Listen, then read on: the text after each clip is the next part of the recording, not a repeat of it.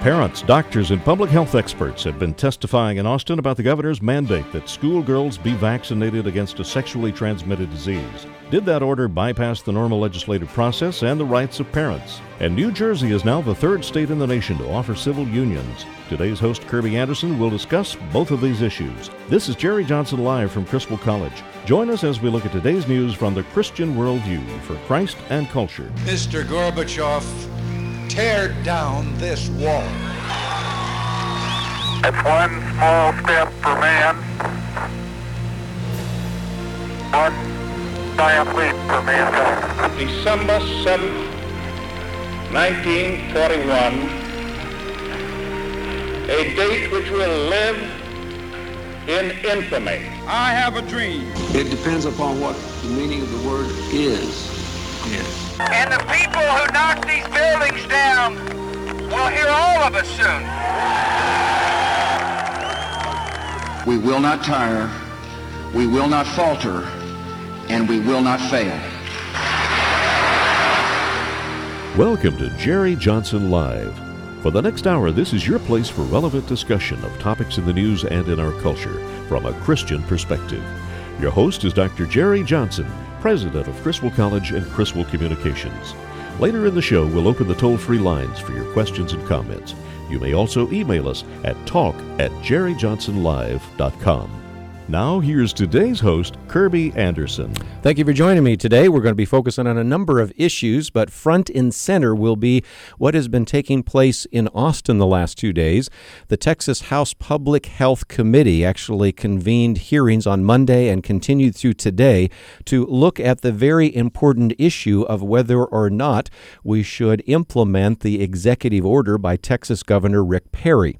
He issued that order on February 2nd, and it mandated a vaccination of girls who were entering into the sixth grade in the state of Texas. This would commence in uh, September 2008. This is the HPV vaccine called Gardasil, and there was quite a bit of testimony about this particular issue. Uh, Monday, among those testifying at a public hearing on this legislation were a number of people, but one in particular was a woman by the name of Heather Burcham. With less than six months to live, she talked about the mission giving meaning in her final days. My main goal is that just one person would hear my story and that it would open their eyes, you know, child, teenager, adult, just to the high risks that are out there. Now, Heather talked about how the news she had cervical cancer actually affected her. Um, I was told that there was no way I could survive, that possibly by chemo and radiation, they could prolong my life this was the most horrifying news at 30 years old I could possibly have heard. So, some very powerful testimony that took place uh, yesterday at the Texas House Public Health Committee. And this, I think, illustrates exactly what is front and center. There have been many, like her, that have said it is a good thing to have this mandatory requirement, this mandate by Texas Governor Rick Perry to require all girls entering the sixth grade to actually have this vaccination. On the other hand, there have been quite a number that have been critical. Back in January, the American Academy of Pediatrics uh, their Committee on Infectious Diseases really thought it was premature to make the vaccine mandatory. Had a chance a while back to interview the president of the American Academy of uh, Pediatricians, in which he was expressing that. But of course, now this is no longer just a uh, hypothetical medical question, it has become a political question, and all sorts of people have weighed in with this issue. Uh, Free Market Foundation is an organization that we have a chance to talk with occasionally here in Jerry Johnson Live, and they have raised questions about whether or not we should inject virus like particles into girls who might be as young as nine years old for a sexually transmitted disease. They feel that that uh, decision should be left to the parents and the family doctor. Uh, a group that is associated with them is the Texas Physicians Resource Council. This is a group of over 1,200 physicians and healthcare professionals. They've issued a number of statements. They've said that after reviewing the literature and discussing the HPV vaccine and the mandate with numerous medical leaders, they do not believe that the executive order issued by Governor Rick Perry is the best way to proceed at this time. They went on to say we concur with most major medical organizations that the vaccine Gardasil is too new and the long term safety and duration of its effectiveness is unknown.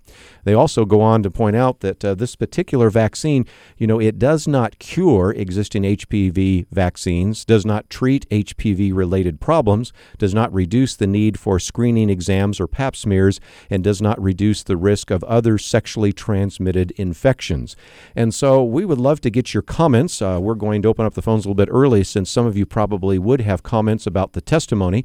If you'd like to join us, 800 881 9270. If we have comments about the HPV vaccine, this is something that has been considered over the last couple of days here now by the Texas House Public uh, Committee, Health Committee.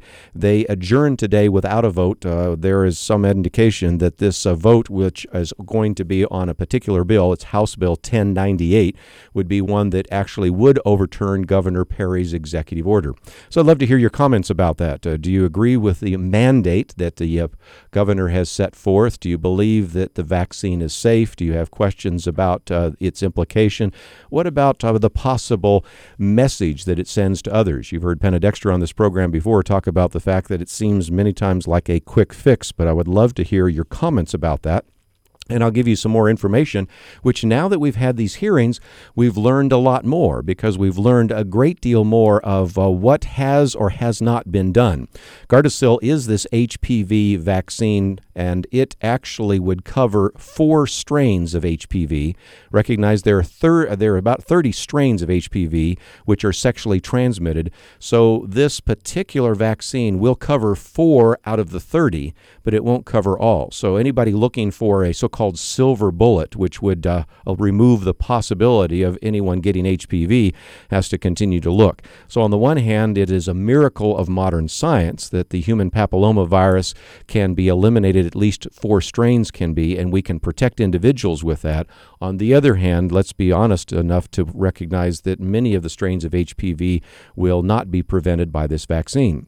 Another question that people have been asking is well, okay, how long would this last? Well, the tests and clinical trials have taken place for four years. We don't know if in the future there would be a need for a booster shot, so certainly that is a question that people are asking as well. And there have been some questions, of course, about cost as well. Hard to estimate that. It would cost for three successive ch- shots of this $360, but recognize that uh, at least the mandate that the governor has set forth, and and that might change now with the legislature, actually would uh, require individuals to pay for that. But if you were on Medicaid, then assuming the government would pay for it, there are about 1.9 million Texas children on Medicaid. And if you assume uh, reasonably that half are girls, that cost could be around, say, $300 million. Some people think that is a very small amount to pay to prevent this horrific disease from striking young people. Others aren't so sure, and that's, again, one of the questions we want to put on the table for you today. 800 881 9270. And let's go to our first phone call, and that is Bob and Terrell. Bob, thanks for calling. Yes, uh, the deal is that Rick Perry ran on the ticket of pro-life, and plus uh, he does not have the uh, he should not have the power to play. Uh, hey, uh, everybody in Texas, I'm your daughter's daddy, and uh, it should be the parents' decision on uh, when their children should be vaccinated against any kind of uh, sexually transmitted disease or anything. And let's have an executive order by the governor that children just have to uh, go through uh, classes of abstinence, and uh, before they get out of high school, they have to pass uh, stuff on safe sex and uh, when they should be uh, having any kind of uh, sex. It should be uh, for uh, at marriage and that kind of stuff. It's not his. It's not his power to say this is the kind of thing your your child should have to do because I'm the governor of Texas. Let's have an executive order to get rid of all the illegal aliens. Appreciate your phone call. You raised a question here about the teaching of abstinence, and that actually is something that has been required. I sit on the board of two different organizations that actually teach abstinence, and I would recommend anyone that wanted information to contact some of those abstinence based organizations because they're doing a good job of telling young people what they really need to hear, and that is the only truly safe sex is abstinence. And it was striking to me that uh, when I was reading from some of the information from the Texas Physicians Resource Council, they made the same point, and that is if you want to make sure that young people do not have a sexually transmitted disease, probably the only way that we can assure that with 100% safety is by teaching abstinence and practicing abstinence. But let's take some more phone calls because I want to hear your comments.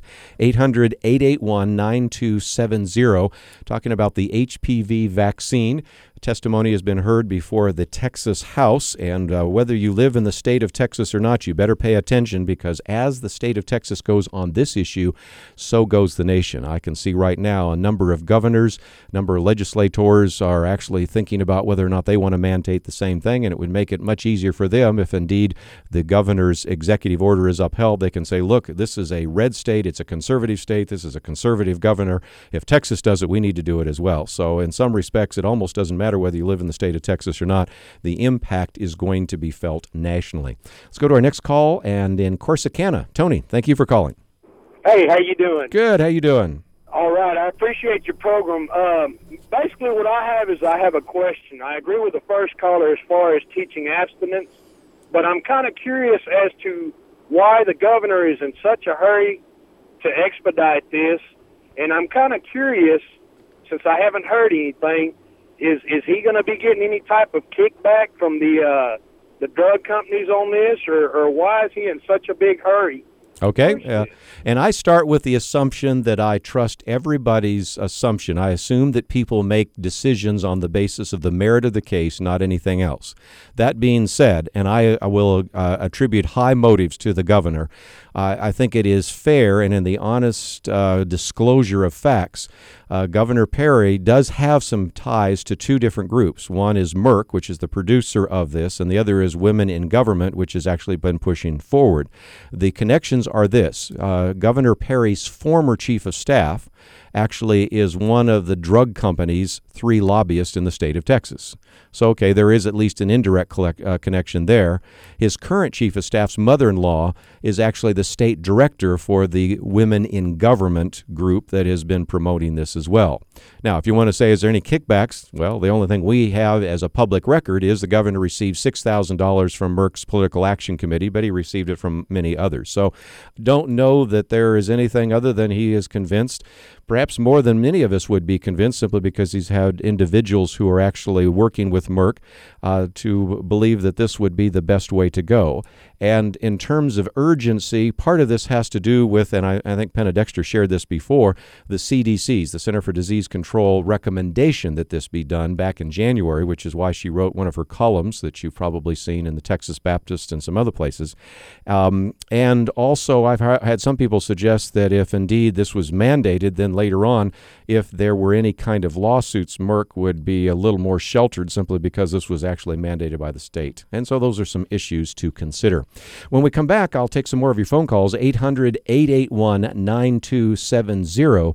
But I thought I just might mention that uh, you might want to mark on your calendar what we call Encounter Criswell. It takes place on March 1st.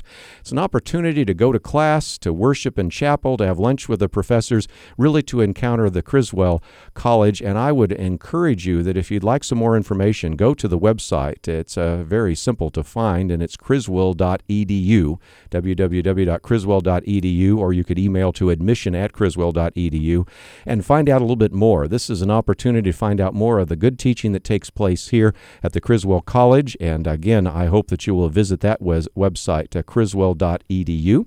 And when we come back, we will spend a little bit more time focusing on this issue of the HPV virus, what it is, and most importantly, why this particular vaccine is mandated. And perhaps you've had some other questions in your mind, and that is okay, the executive order on February 2nd required that all girls entering the sixth grade be vaccinated. Why not boys? Aren't we going to be fair about this? So we'll come back and try to answer some of those questions that many of you had in terms of cost, in terms of application. Many people have wondered whether or not this is the best way to go and whether or not there are some other things that would be more effective and more reasonable. But we'll come back and continue taking your phone calls at 800 888 9270. All that coming up right after these messages.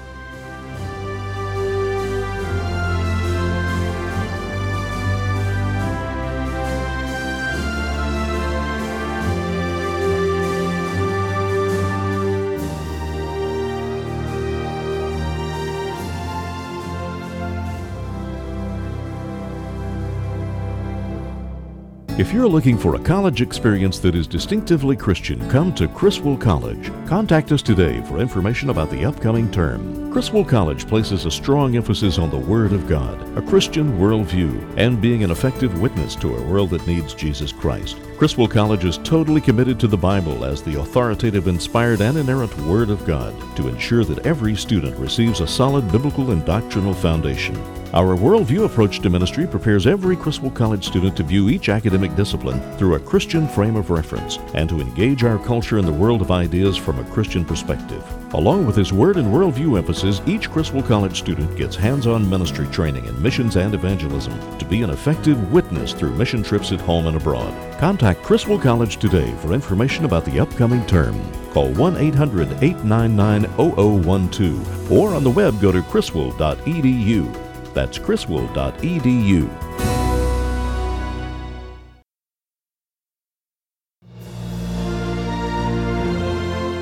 You're listening to Jerry Johnson Live. Now here's today's host, Kirby Anderson.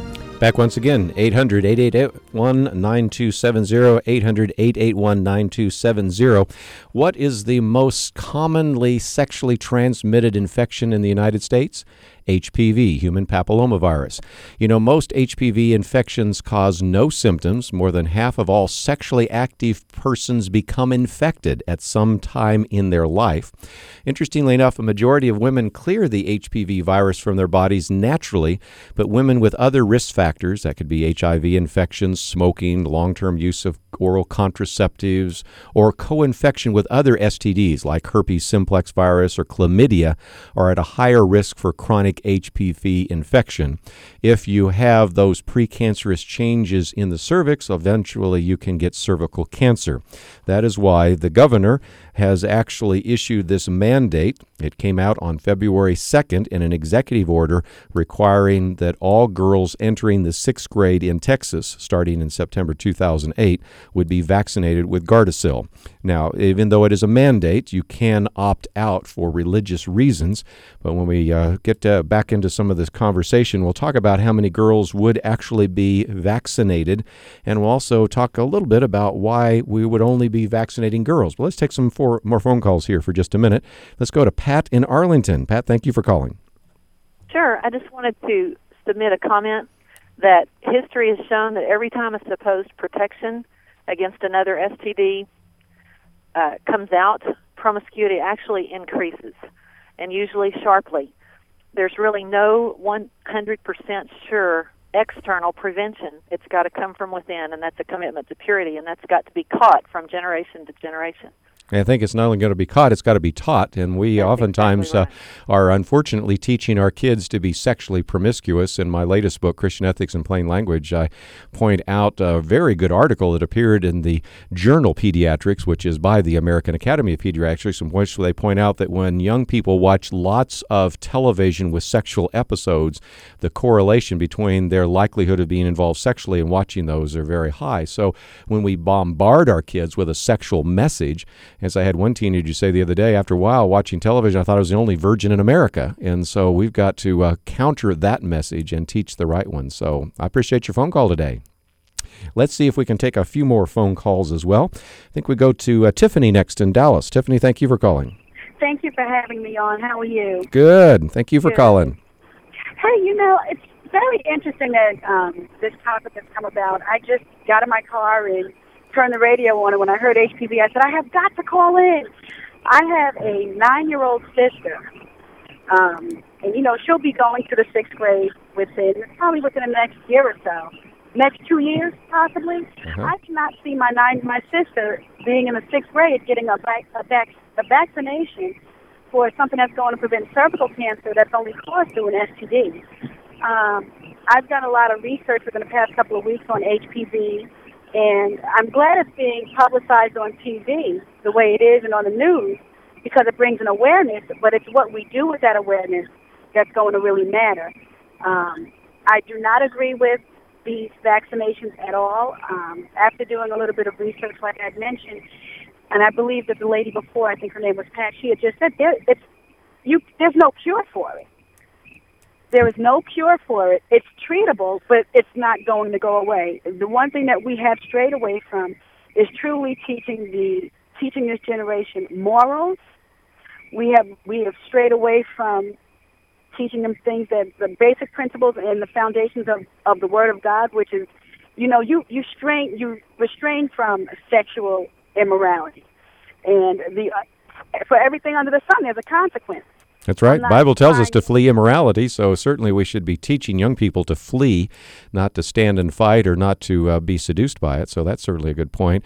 And uh, let me just point out one thing. Uh, it is at least theoretically possible that some young people could catch the HPV virus without having sexual intercourse. And I think that's one thing we need to put on the table. I know this is a family oriented program, so I'll use some euphemisms, but basically, skin to skin contact or contact with various parts of the, you know, the body could allow for the virus to be spread. So even kids who would say, well, we never went all the way, still could come down with the HPV virus. And of course, we've already talked about the consequences and had a chance to hear of one individual who, when she testified, was just tearing up because she probably doesn't even have a year to live. But uh, Tiffany, thank you so much for calling today. Let's see if we can get just a couple more calls in. I know so many of you would like to join the discussion, so we'll move out to Denton this time and talk to Linda. Hey, Kirby, this is healthcare provider, and I uh, did see on Merck's uh, in, drug insert that actually comes with the vaccine that even to their own admission, the you know the studies are not very far out there on this vaccine. They are not sure about the mutagenicity as well as the cancer causing ability of this vaccine. We just don't know much about it. Well, let's uh, let's have a conversation for a minute because I was going to get to some of that. Uh, let's uh, first of all point out again it only covers four of the 30 strains of HPV. That's we correct. know that the effectiveness so far has gone through four years, but we don't have a longitudinal study, so we don't know if later on we'd need a booster. And as you point out, there could be what I call contraindications. There could be other kinds of side effects. And as somebody that works in the healthcare industry, uh, just talk about that for a minute, if you might. Well, um, I have a personal experience in that my first two sons of my four sons had severe reactions to the DPT vaccine back in the 70s. Yes. Before we knew to make that pertussis an acellular pertussis. Um, I went to my pediatrician, who is now on the staff at Children's Medical Center.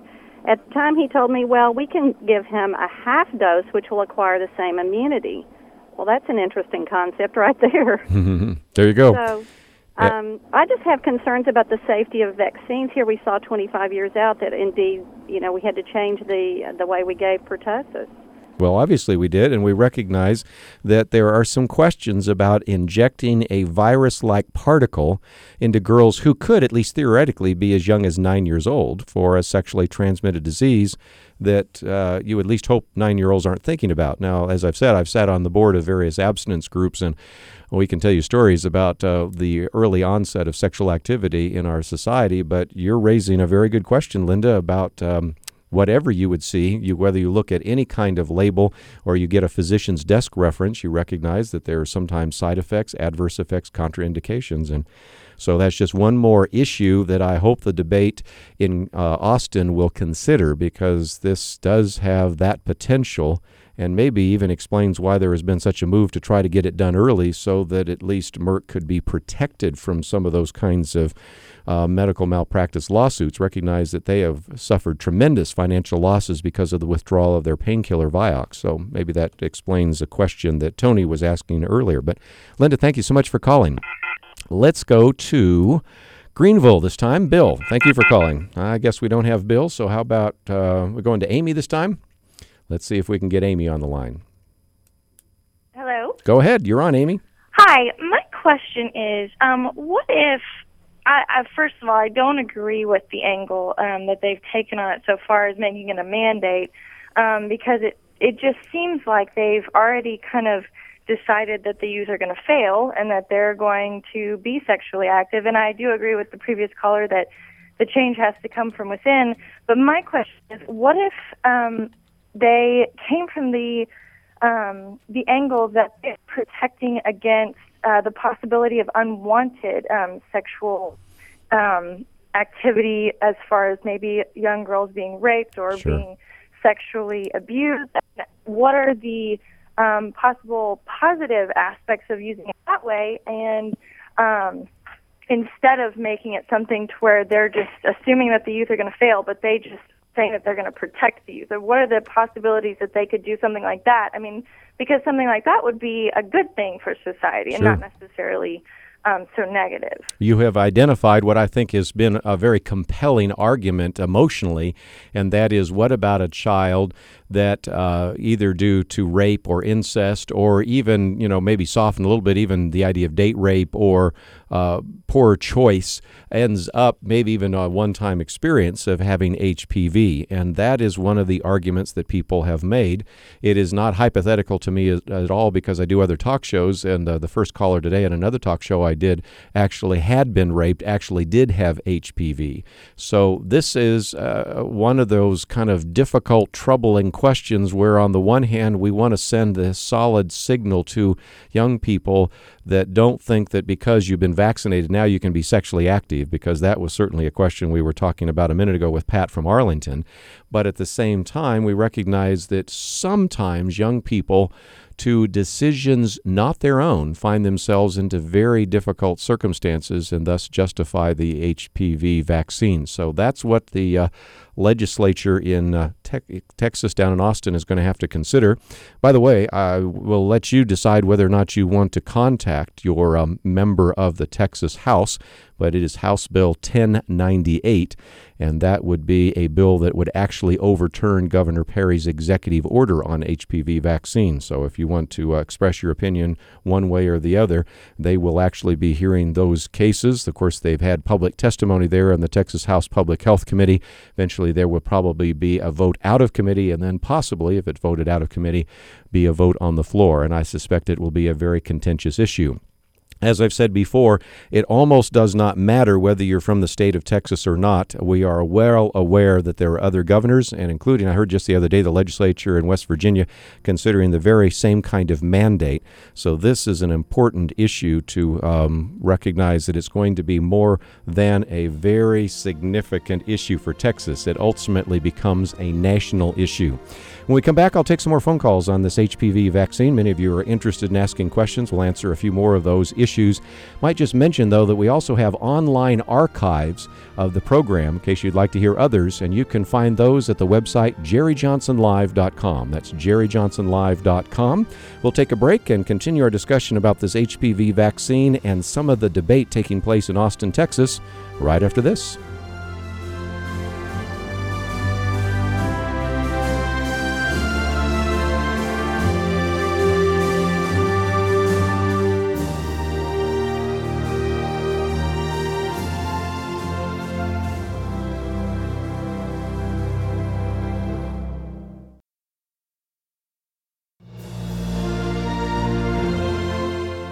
Listening to Jerry Johnson Live. Now, here's today's host, Kirby Anderson. Back once again, 800 881 9270. If you'd like to talk about the HPV vaccine, we've had debate the last two days in Austin in the Texas House Public Health Committee.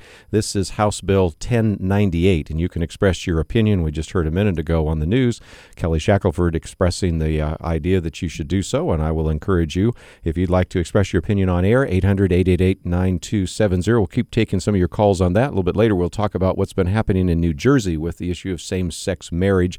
Actually, there they provided civil unions, but in some respects, it was just a matter of definition. All rights that a married person would have are granted to same sex couples, and we've now had hundreds in New Jersey get those as well. So let's take some more phone calls.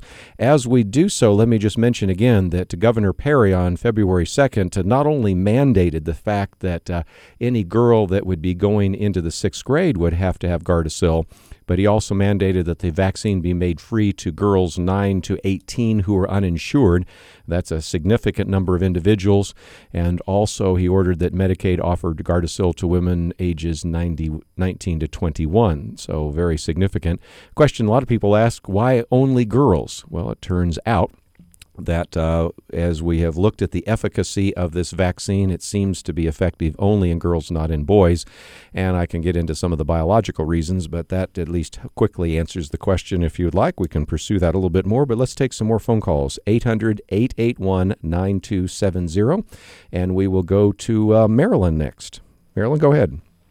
Uh, yes, thank you. I just have a comment about the way all this is being presented in the news. It's being referred to as an anti-cancer vaccine in most of the uh, reports I've been hearing, and I think that is very misleading because it's an anti-HPV vaccine that uh, only would protect four of the viruses or four of the strains. Right. Um, and Well, before you finish, let me just say right there, let me jump in for a second, and that is I've oftentimes said, he who defines the terms wins the debate. And I don't know whether some of this is done intentionally.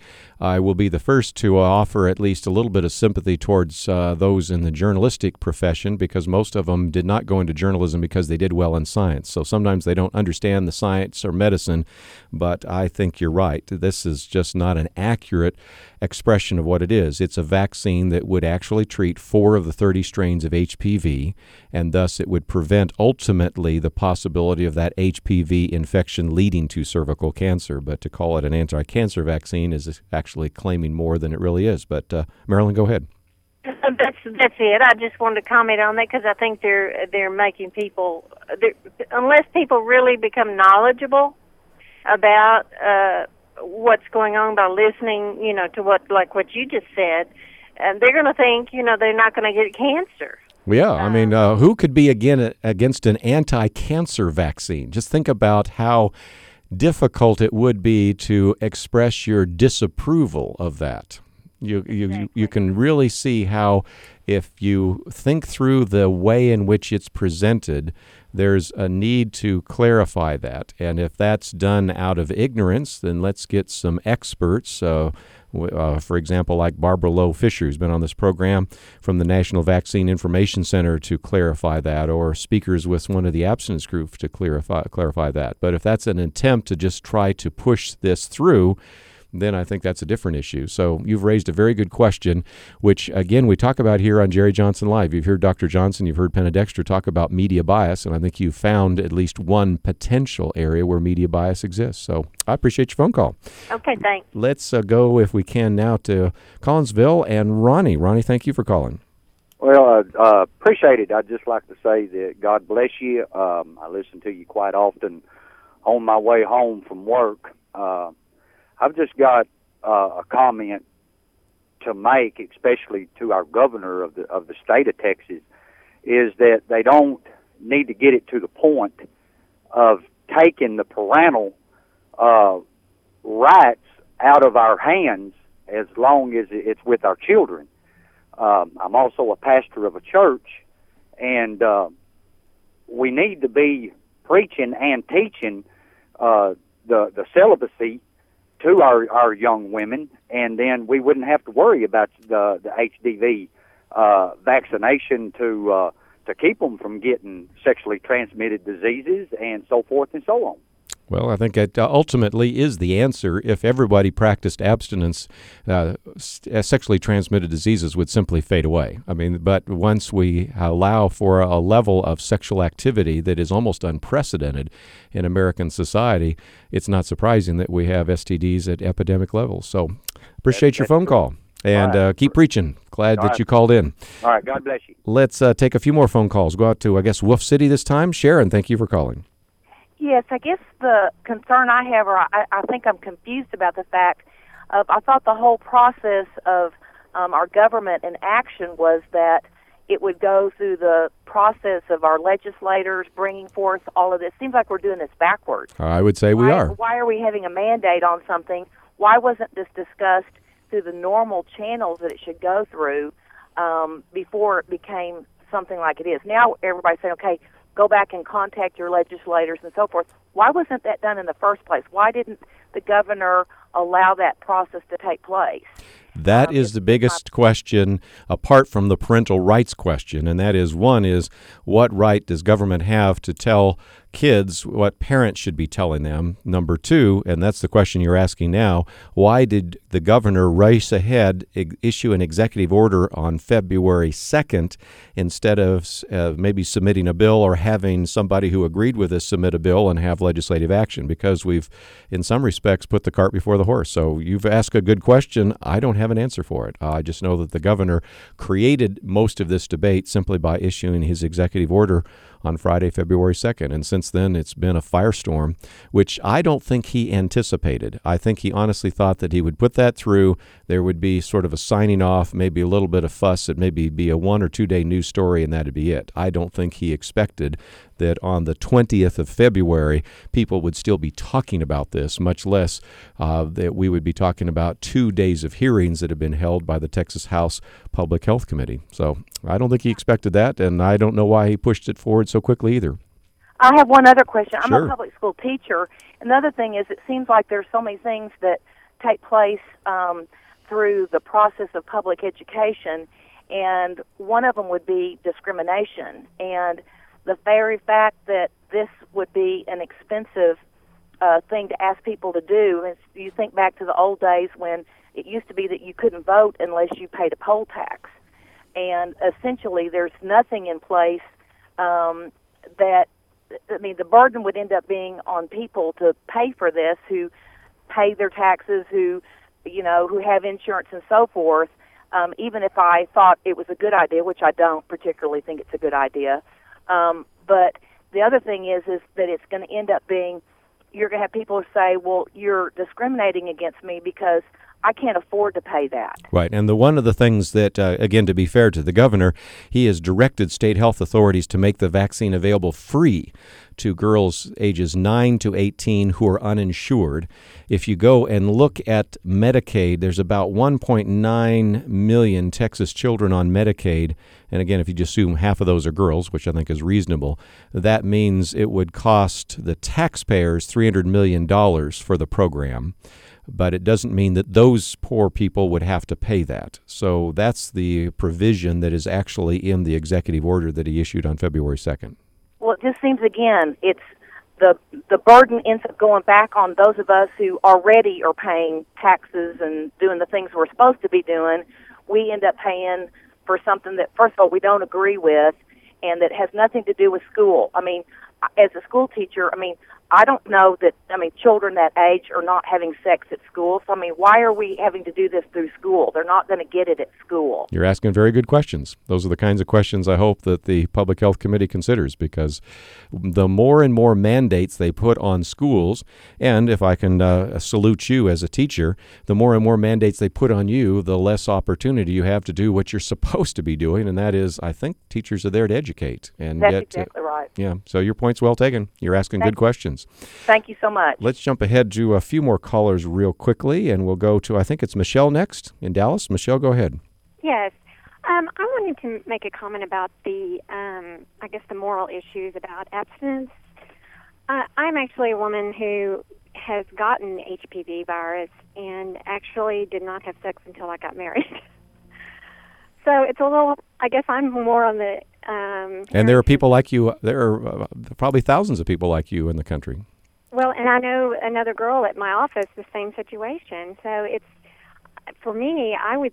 I wish I could have it. I'm too old to have the the vaccine now. It won't do me any good. But um, you know, I mean, I would be for it. Now I don't know whether they should mandate it or not, but you know, I just wanted to let people know that there's there's a lot of women out there who did live a moral, pure life until they got married.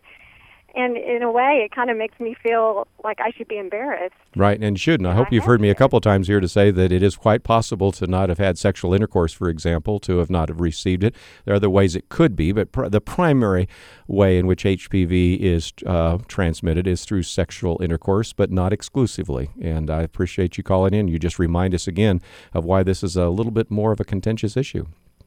Let's uh, let's take a break. Uh, just before we do, let me mention again that on March 1st, we are going to be having what is called Encounter Criswell. This is an opportunity for you to find out a lot more about the Criswell College. It takes place from 8 to 12 in the morning. You can go to class, you can worship in chapel, you can have lunch with the professors. It's a great opportunity to find out more about Criswell College. If you know somebody that would love to attend here, Find out more, go to the website criswell.edu. Criswell.edu. Also, might mention that we have online archives of some of the programs that we've been doing. You can find those at jerryjohnsonlive.com. That's jerryjohnsonlive.com. And of course, the other website is criswell.edu. We'll take a break and come back with more right after this.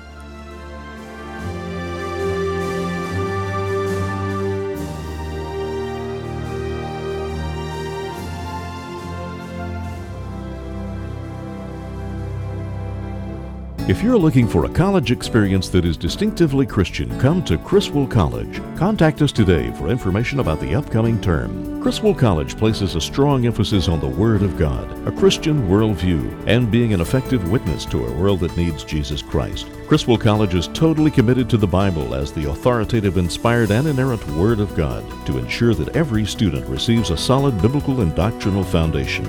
Our worldview approach to ministry prepares every Criswell College student to view each academic discipline through a Christian frame of reference and to engage our culture in the world of ideas from a Christian perspective. Along with his word and worldview emphasis, each Criswell College student gets hands on ministry training in missions and evangelism to be an effective witness through mission trips at home and abroad. Contact Criswell College today for information about the upcoming term.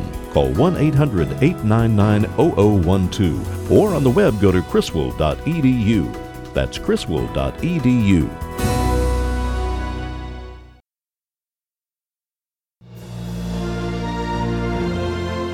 You're listening to Jerry Johnson Live.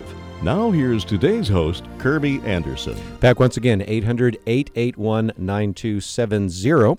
Might just mention Penna Dexter will be back tomorrow. She's been at the National Religious Broadcasters Convention. Dr. Johnson, I guess, has been down there as well. So they will be covering a lot of very important issues throughout the rest of the week. I've been privileged to uh, be a guest host here today. And I think we'll go back to the phones first. Let's go to Louisville. And John, I believe you work in the medical field? Yes, I do. Yes, I'd love to hear from I'd you. Like to, uh, thank you. I'd like to uh, give a um, another point of view from somebody that works in the medical field. Um, the woman that called in uh, a moment ago um, uh, was faithful and uh, stayed pure until she got married and got uh, infected. You never know what the other party has in their past. True. Um, I, I, I've seen people sick in manners that, um, in ways that they've been sick um, that, that's unimaginable and unspeakable. I've seen people die in, in the same manners uh, that is unspeakable. Um, what we need to do is try and raise up our children, teach our children the way that God would want us to teach them, and we need to stop thinking about this uh, this virus or this antivirus as um, something that is horrible and and and um, teaching them uh, or the media saying, oh, this is this is um, something you get just from sex. Just tell them it's another vaccine to help them prevent from getting another disease when they get older. And and that's the way it ought to be approached because it does keep you from getting certain strands of this virus, and it does keep you from getting 70 per, uh, decrease your chances by 70 percent. It's a good thing. It just is handled wrong by saying that the parents can't be involved in making the decision, and then to get involved, you've got to go through a, a horrendous uh, process to get your kid um, uh, to not have to do it. Right, and uh, they do allow for opt out. but Of course, it's usually for religious or philosophical reasons. But what I'm hearing you say, John, is it's not an either or. We should be teaching our kids about abstinence, but also getting into the virus. Is that what you're saying? I, I think that it's a very good thing. How can you live with yourself if somewhere down the line your your kid did get um, uh, cancer um, and and just go through the process of cancer and survived? Okay, just that. That's the, the lesser of the two evils uh, and you could have uh, protected them with this this antivirus. How could you? Your your children are put in your care um, through God's grace He's He's given them to you, and you're supposed to protect them. How can you live with yourself if you could have possibly protected them, and there's no harm to be done by giving them this this uh, virus? Uh, cervical cancer is the 14th most common type of cancer here, but if you travel to South America, Africa, or Asia, it is the most common cancer. Part of that's due to the fact that there's no PAP screening and things like that. And HPV, as we pointed out just a minute, is the most common sexually transmitted infection. So, um, John, I appreciate you calling in with your expertise today. Thank you. Let's take a few more phone calls, and I guess we go to Kay next. Kay, what's on your mind? Hi there. Um, I was calling because I heard the young woman talk about saving herself till marriage, and then she got HPV, and then the gentleman that just spoke that's in the medical field. And I have to say, I agree with him 100%. While I have mixed emotions about whether or not the state should mandate it, that it has to be done, I agree with him. I think it would be uh, a very foolish parent that would not consider the fact that their daughter, who might have remained abstinent until marriage, might have married another Christian who did not become a Christian until later in life. We don't all grow up in Christian homes. We don't all become Christians as children. And that person may have a past that they're very regretful of. Um, just like the other uh, young lady or young woman that called, I'm an older woman, but I was a virgin until I married. I got HPV fortunately for me, it did not cause me any problems until I was through my childbearing years. But then I developed the uh, uh, cancerous type or precancerous dysplasia and had had to go undergo several different surgeries for that. Wow. Not a complete hysterectomy, but if I hadn't been past my childbearing years or, or was past the point of, of wanting to have any more children, they told me, you know, it's a good thing you've already got your kids because you might not be able to carry a baby to full term without complete bed rest because part of your cervix is gone now. So there you go. Uh, you have illustrated again some of the concerns that people have had. Even if an individual is honest, faithful, pure, they might marry someone who is carrying the virus, who may be asymptomatic, or maybe they pick it up in another way, and there is the consequence that you just talked about. And I think, as we talked about just a minute ago with Michelle, UK and Michelle are a good illustration of the fact that individuals, uh, even though they may do everything right, still come down with the HPV virus, human papillomavirus. And so, as a result, that's why you can at least understand, whether you agree with it or not, why Texas Governor Rick Perry issued his executive order on February 2nd. Right, and although I still I have mixed feelings about it being mandated by the state or or I do having too. to be you know controlled by the schools along with vaccination uh, records. I have mixed feelings about that, I, but I don't disagree with uh, the vi- or the uh, the shot. And if I had a daughter, I would make sure that she got the shot. I appreciate you calling in. You again give us a voice to some of the things that we're talking about here today. And it again just is an illustration of some of the kind of testimony that took place over the last two days at the Texas House Public Health Committee. Let's, if we can, just take a few more phone calls. Joan in Midlothian, what's on your mind? Yeah, I was just um, going to comment that even though, you know, there are moral issues with uh, giving it to so young a children, you know, I'm not sure that really it's such a bad thing. We do the best we can raising our children, but um, we're not always with them. We can't always be there to help them to make their decisions. But my concern is if it's mandated and if it becomes a something that all young girls have to do, is that what about research for the existing cancers that have have resulted from people who are older who um, did not have the opportunity to have this uh, injection, you know, when when they were younger and have contracted the disease. Uh, will as much money still go into research? I think I think there will be, but you're right. I mean, uh, this has been, a, in some respects, a medical miracle, and maybe we can expect future ones. But uh, Joan, I appreciate your call. We're just running out of time. Let me again just mention that tomorrow, Penna will be back in this chair and carrying on some of the duties of the Jerry Johnson Live program. But just before we go, let me mention one last time that we've been promoting what is going to be taking place on March 1st here at the Criswell College. It is called Encounter Criswell. It takes place in the morning. You can go to class, you can worship and chapel. You can have lunch with the professors. It's a great opportunity to find out a little bit more about what's taking place here at the Criswell College. Also, would encourage you to uh, get some of those online archives if you'd like to hear other programs that have been broadcast here on the Criswell Network. But again, if you would like to find out more about Encounter Criswell, that is criswell.edu, or you could even send an email admission at criswell.edu. You can also call the 800 number here at the Criswell College, 800 899 0012. But if you know of a young person that would like to study here at the Criswell College, maybe you'd like to come and take a class, I would encourage you to find out more. It's called Encounter Criswell. It takes place on March 1st. And again, find out more at criswell.edu. Thank you for joining us today. We'll be back here tomorrow.